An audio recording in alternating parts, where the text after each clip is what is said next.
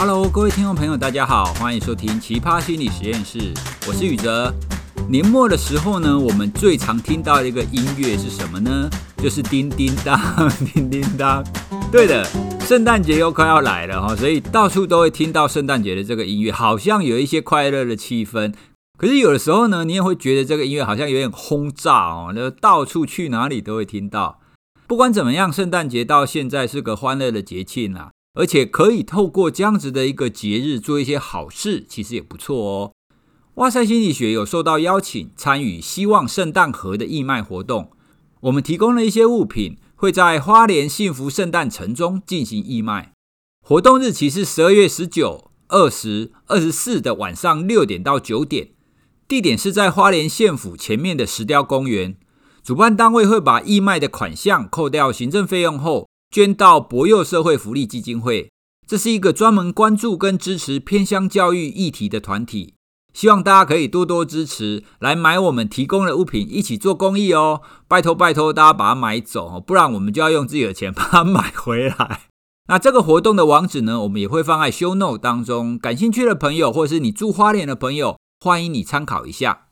接下来又有一个好康的消息要跟大家分享哦。虽然是精神病，但没关系的剧中绘本第二波已经出版喽。这一次出版的是《春日之犬》跟《手琵琶鱼》这两本绘本。一个故事呢是在讲掩饰自己内心的小狗哈，因为它被绑住太久，所以已经忘掉怎么挣脱的办法。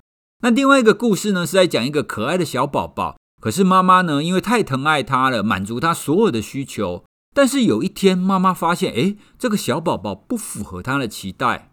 听众朋友，你会好奇这只狗跟这个小宝宝到底后来发生什么事了呢？尖端出版这一次一样有跟哇塞心理学合作，提供我们听众收藏的机会。欢迎大家到我们的脸书跟 IG 当中找到这一则贴文，并且留言，就会有机会获得这两本绘本哦。好，所以好康都要藏在奇葩心理实验室里面跟大家讲，大家听到赶快去留言哦，不要告诉别人。好，在上一集呢，奇葩心理实验室当中，我稍微讲了一下，说这个单元都没什么要听，所以接下来就有很多人就会愿意留言来鼓励我们，甚至有一些听友他也都会赞助我们，说，诶，这个单元是很有意义的。谢谢以下这几位听众朋友，包含有 Agnes，诶，这个是 A G N E S，应该叫 Anes 吧？好，还有 Christine、Pay 以及 Stacy。好，那谢谢你们的鼓励。尤其当你们提到关于科普心理学的部分，你们很感兴趣的时候，真的让我们觉得非常的感动。那当然，奇葩心理学实验室一定会继续做下去。我们也发现，好像拍成影片也是不错的方法。好，所以我们现在也正在筹备这个部分，希望以后可以用短片的方法来跟各位呈现，相信一定会更有趣哦。接下来，今天要跟大家谈的奇葩实验，其实延续上一集的。我们上一集有聊到啊，攻击行为有一些情况，我们会提升人的这种暴力之气。那有什么方法可以降低人的这种暴力之气跟攻击行为呢？今天要介绍两种很神奇的方法。第一个，用葡萄干，用葡萄干可以降低暴力之气哦。怎么做呢？当然不是像撒豆子一样这样撒葡萄干这样丢它哈。在介绍葡萄干怎么用之前呢，我们必须要再来讲一下。这个实验呢，是在测当你被人际排挤的时候，你也会产生攻击行为哦。因为啊，我们人是群居动物嘛，我们每一个人都会希望自己可以被别人接纳，可以是团队的一员。在这种情况底下，当我们感受到不知名的被别人排挤的时候，你会觉得说：“我明明不错啊，你为什么要排挤我？”这个实验就是找了一群人，当中呢有一些演员。然后他们在分组的时候，就让那些演员刻意的去排挤那一个参与者，就是不跟这个参与者同一组，所以就会变成是参与者必须要自己一个人一组，然后另外其他人一组。好，在这种情况底下呢，他们会去参与一些电脑的作业，然后这个电脑作业呢，如果赢的人，他就可以用噪音去攻击别人。在上一集当中，我们也有提到噪音也是其中一种攻击的测量方法嘛，哈，因为我们如果被这种噪音干扰的话，你会觉得非常的不舒服。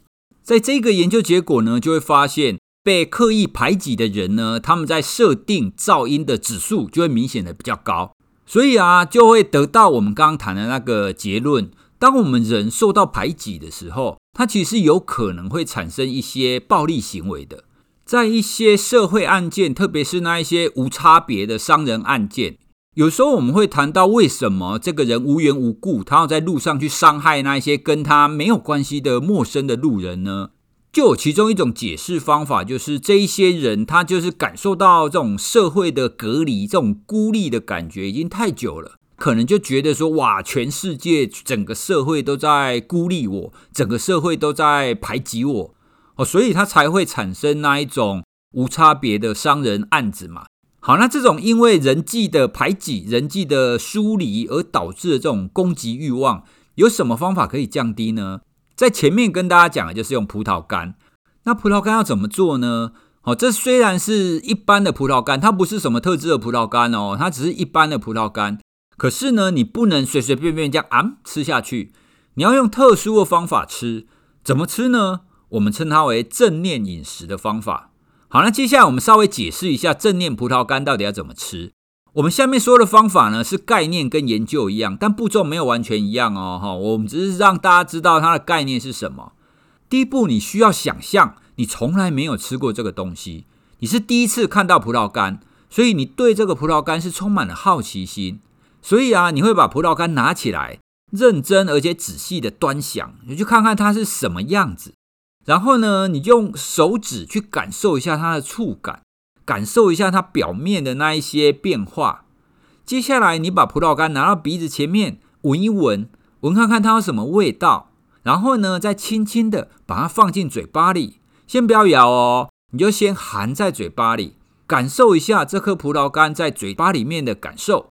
那接下来，你再轻轻的咬葡萄干，去感受一下这个咬的触感以及咬下以后的变化。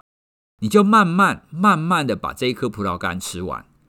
好，所以以上就大概是正念葡萄干所使用的方法啦。好，所以重点就是你必须要用你所有的感官去享受、去享用这一颗葡萄干。那这个研究呢，它就是让那一群人被排挤之后，放入刚刚我们所说的这个正念葡萄干的吃法，再让他们做那一些攻击行为的评估。结果啊，就发现只要他们有做过这种正念葡萄干的练习的话，那这样子，他们随后的攻击行为就不会上升哦，就会跟那一些被接纳的人一样。那相反的，如果没有做这个正念葡萄干，他只有单纯的让他在那边放松的话，那么那一群人就攻击行为会明显的比较高，哦，他就会给予比较长的噪音跟比较大的噪音。这是我们今天要跟大家介绍的第一个方法，用葡萄干来降低暴力之气。好，为什么用葡萄干，用这样子正念葡萄干的方式就可以降低呢？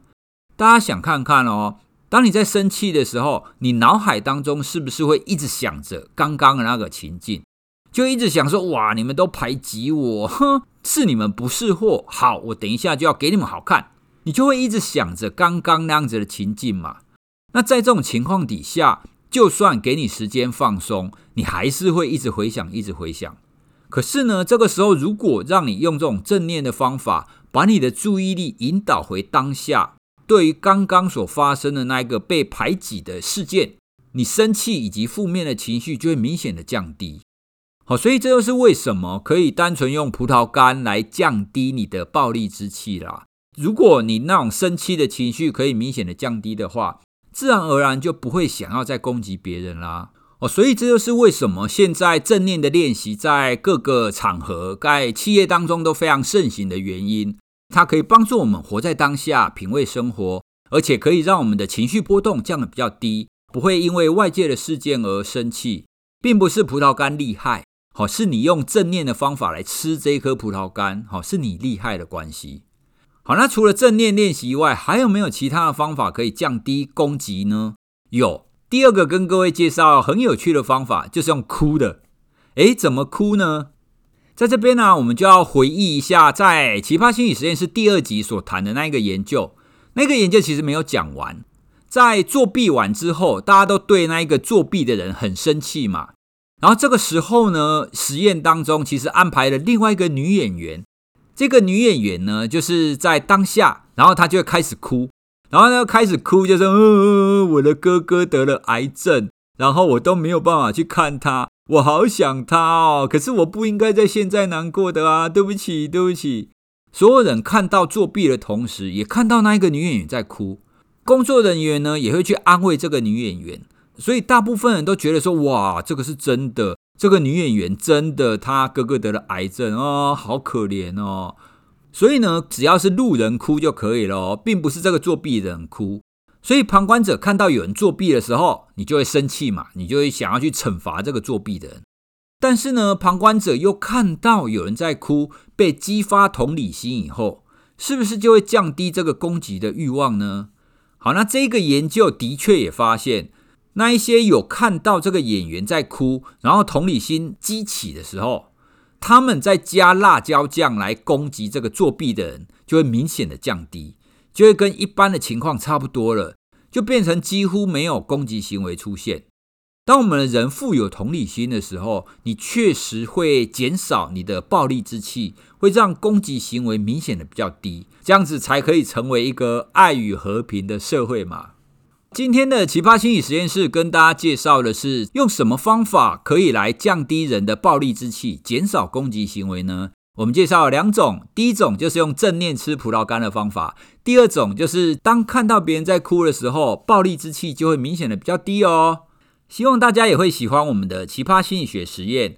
如果你喜欢的话，欢迎你留言告诉我们。如果你看到什么很特别、很有意思的研究，也欢迎你传讯告诉我们哦。我们也会来做一集节目，来把这个特别的研究来跟大家分享。好，那我们今天的节目就到这边喽，谢谢大家的收听，拜拜。